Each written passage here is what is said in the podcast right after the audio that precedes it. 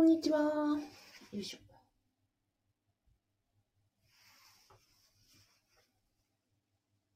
こんにちは。あ、待って。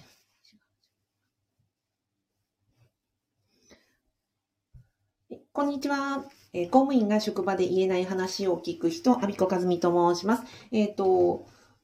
毎日、えー12時40分からですね、あのー公務員が職場で言えない話の放送をしております。あ、はなちゃん、こんにちは。現在、えーラジオと YouTube と同時ライブ配信で行っております。よろしくお願いします。え今日はですね、あの祝日、文化の日で祝日なので、うんと、わ、私の、まあ、だらだらした話を喋ろうかなと思ってます。えっ、と、普段はね、平日だったりするので、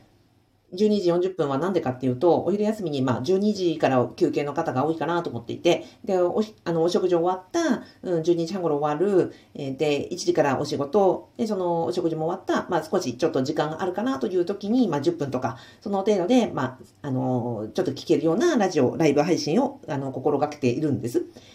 今日ね、あの、お仕事の方いらっしゃるかと思います。本当にお疲れ様です。で、えっ、と、今日、あの、お休みの方も多いかなと思うので、まあ、今日はあまり時間を気にせず、だらだらと喋ろうかなと思ってます。今日のテーマは、えー公務員退職日は、えっ、と、本当の理由を言わず、花束をもらわず、え非常階段から、えー退庁をした、あの、話という、まあ、私の単なる個人的な話をしたいと思います。えっと、あ、ゆかさん、ありがとうございます。え、すーさん、ありがとうございます。えっと、昨日のあの放送でね、えー職場の人間関係、職場で友達ができなくても別にあの気にすることはないよと、まあ、そんなもんだよという話をしたら、あのまさにゆゆかさんがツイッターであのリツイートしてくださって、あのこれを聞いたら気持ちが楽になることは多いかなと思いますっていうふうことをね、言ってくださったので、あまあ、なんで私がそういうところに、あの、ま職場の人間関係は満員電車みたいなもんだから仲良くしなくてもあの大丈夫だよという境地に至ったかというところをお話したいと思います。まあ、これはですね、実は私のまあ恥ずかしい歴史と、えっ、と、恥ずかしい体験談から来てる境地でして、まあ、このことを、あの、聞いていただくと、まあ、皆さんが、あの、今のね、職場の人間関係で、まあ、悩むことも少し、なんか、気が楽になったりするのかなと思って、えお伝えをしております。はい。えっ、と、私がですね、公務員を退職した時は、えっ、と、2019年の3月末でしたと。その3月31日に、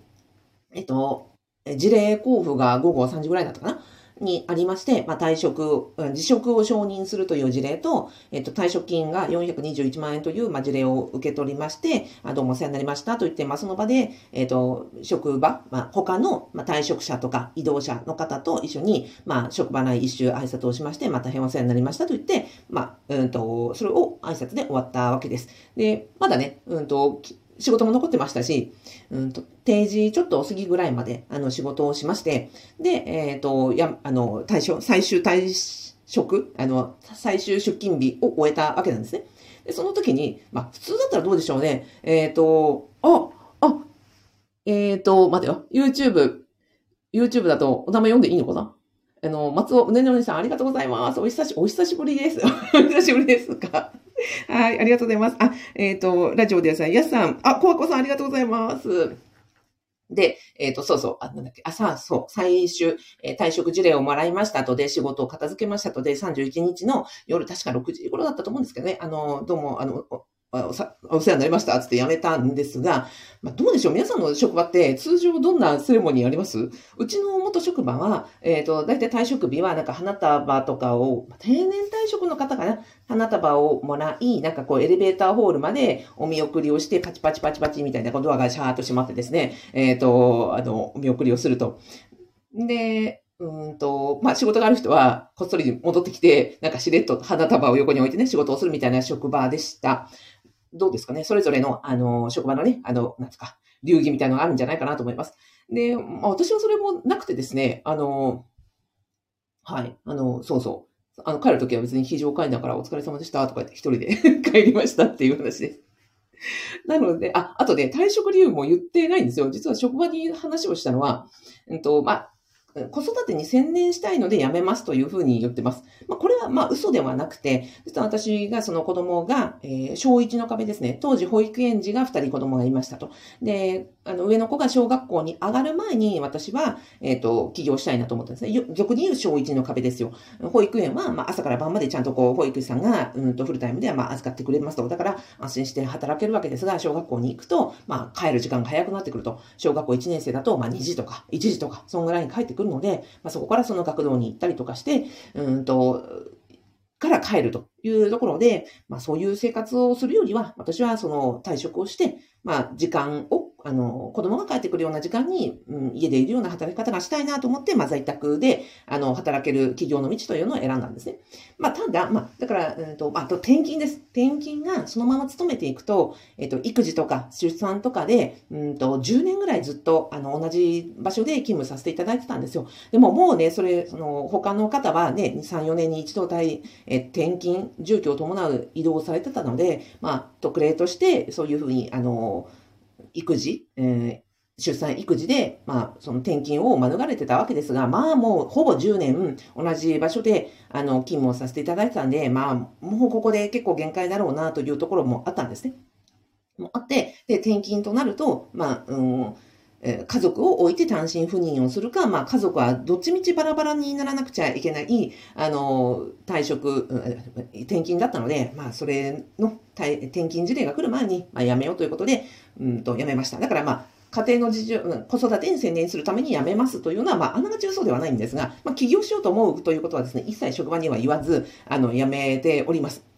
なので、えっ、ー、と、はい、そんなことで辞めました。だから、退職理由を職場にどう言うかっていう方がいらっしゃる、お悩みの方いらっしゃるんですが、まあ、正直ね、辞めたら、あの、他人さんなんで、まあ、あまりにもご自身が罪悪感のない程度にあの言えればいいんじゃないですかっていうところもありますね。まあ、ちょっと退職の話はね、あの別動画も撮ってますので、退職の、えー、となんですか辞める時のなんか点数の、えーと、つける動画とかあの回数すごく上がって、視聴回数上がってるのがありますので、そちらもよかったらご覧ください。あ、花ちゃん、はい、みんなに花束ですね。うちは、そう、そうですよね。そうなんですよ。だからうちね、花束もらわないで辞めた人なんですよね。はい。あはい、そんな感じです。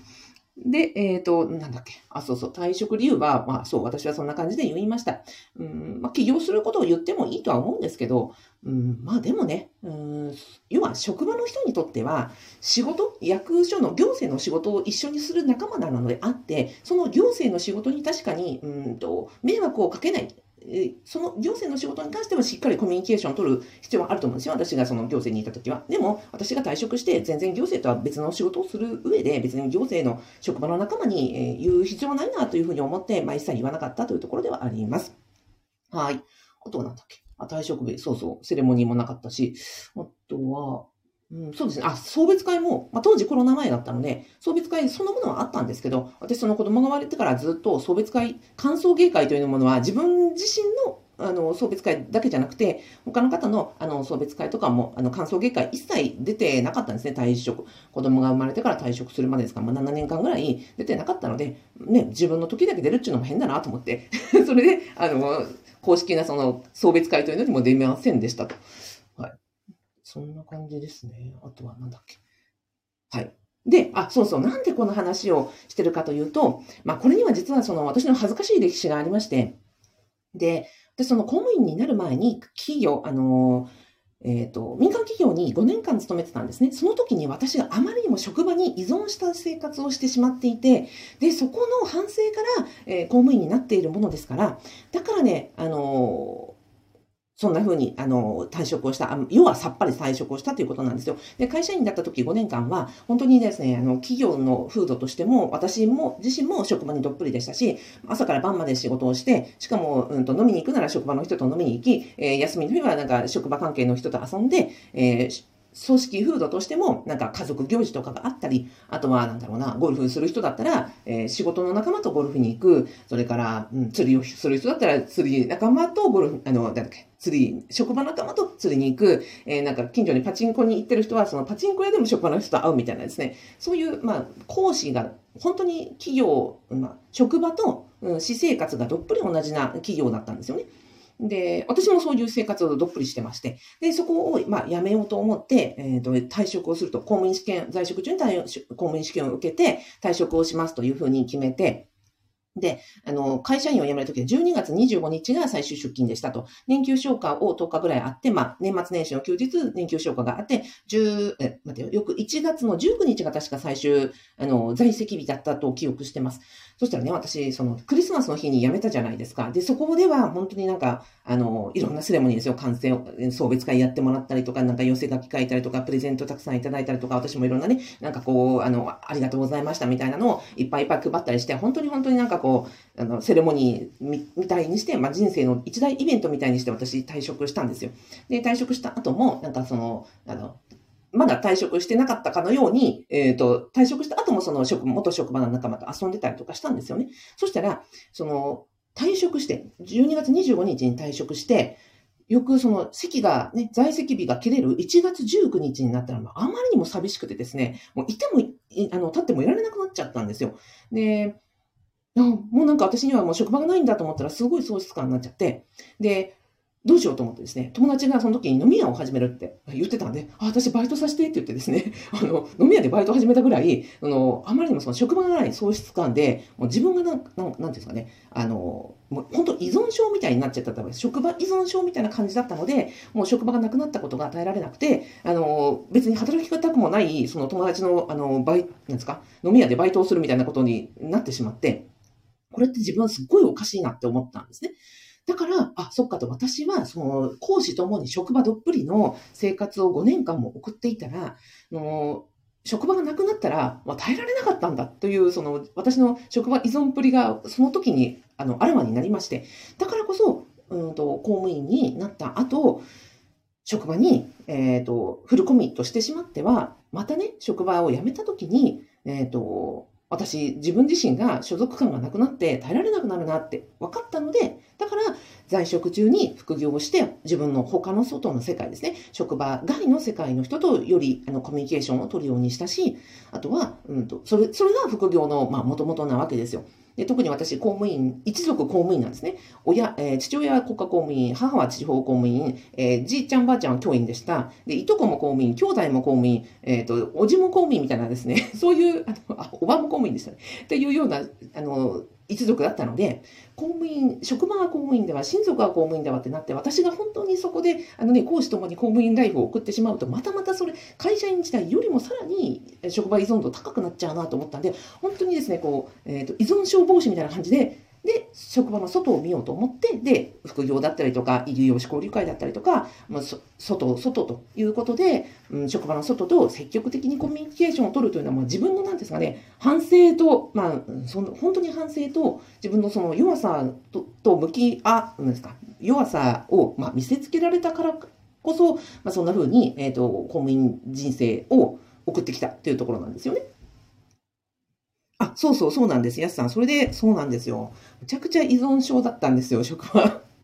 それで、なので、えっ、と、今私が、その、公務員の皆さんに向けてのあの講座をやったりと、えっ、と、昨年ですね、2021年、2022年と公務員ネクストキャリア講座を、えー、しました。それから今は公務員の副業不動産ゼミをやってます。で、これをなん、ここに一貫したメッセージっていうのは実は何かっていうと、職場依存人生を送っていると、後からあのね、大変なことになる 私みたいになっちゃいますよと。だから、え、ー、と、副業したい方とか、それからネクストキャリアっていったその公務員の外に目が向いてらっしゃる方は、ぜひですね、在職中から職場の外に出ましょうよというメッセージを実は一貫して送っているのはそこなんですよね。だから副業というのはあくまでツールなのであって、うんと、なんだろう、うんお金を稼ぐというところはもちろんそこにね、自信がつきますけども、お金を稼げる稼げない以前に職場の外のうんと人と知り合い、職場の外で働いたりとか、ボランティアをしたりとか、という経験があれば、今後、ね、人生100年時代、必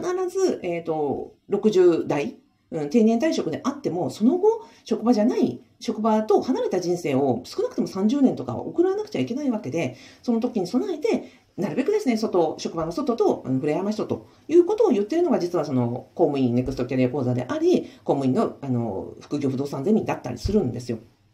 で、特に不動産であれば在職中からできるし、今すぐ辞める必要もないし、そこに親収入が入ってくれば、経済的にも依存しなくて済むじゃないですか。なので、人間関係、そう、親、親仲間もできるし、その、ビジネス、仕事のスキルもつくし、で、収入も得られるしということで、公務員を続けながら、しかも合法に安全にできる、その職場外の経験値、そして人脈というところで、私がね、今その副業不動産ゼミをやってるというのは、そういうところもあるんですよね。はい。で、あの、公務員のネクストキャリア講座でもずっとね言ってたのは、私は職場にいたら負け、職場にいたら負け、職場にいたら負けってずっとずっとお伝えしてたのは、実はその職場に、まあ本当に私が依存していたので、そういうところからデータ、辞めた時の、まあ、大変さとか、うんと喪失感とかも、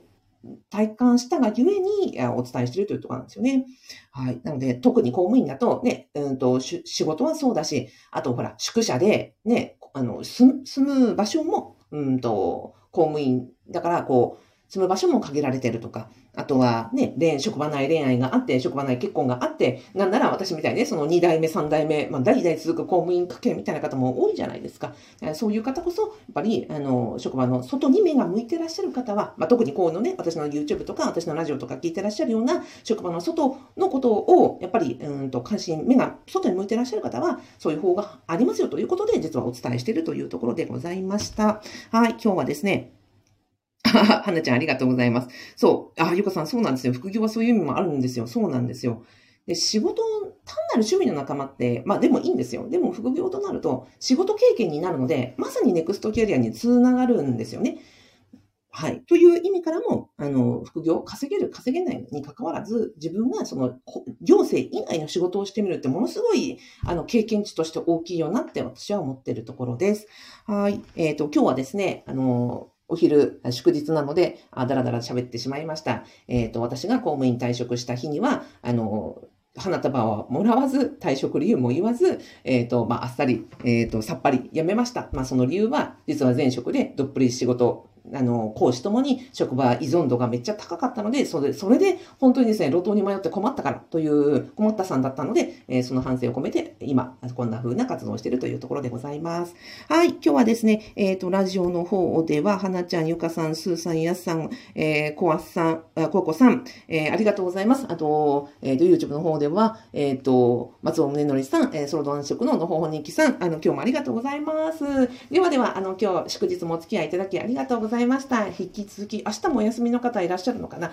はい。あの、素敵な休日お過ごしください。アビコカズミでした。あ、そうそう、さっき話をしました。えっ、ー、と、アビコカズミの副業不動産ゼミでは、えー、在職中に収入も得られ、そして、あの、外の、うんと、人脈にもつながり、えー、職場依存依存度を下げ、えー、知見を広められるという意味でやっております。はい、えー、もしご興味いただけましたら、動画の概要欄、そしてラジオの説明欄に、えっ、と、無料動画セミナーをの URL ございますので、あの、ぜひご覧ください。ありがとうございました。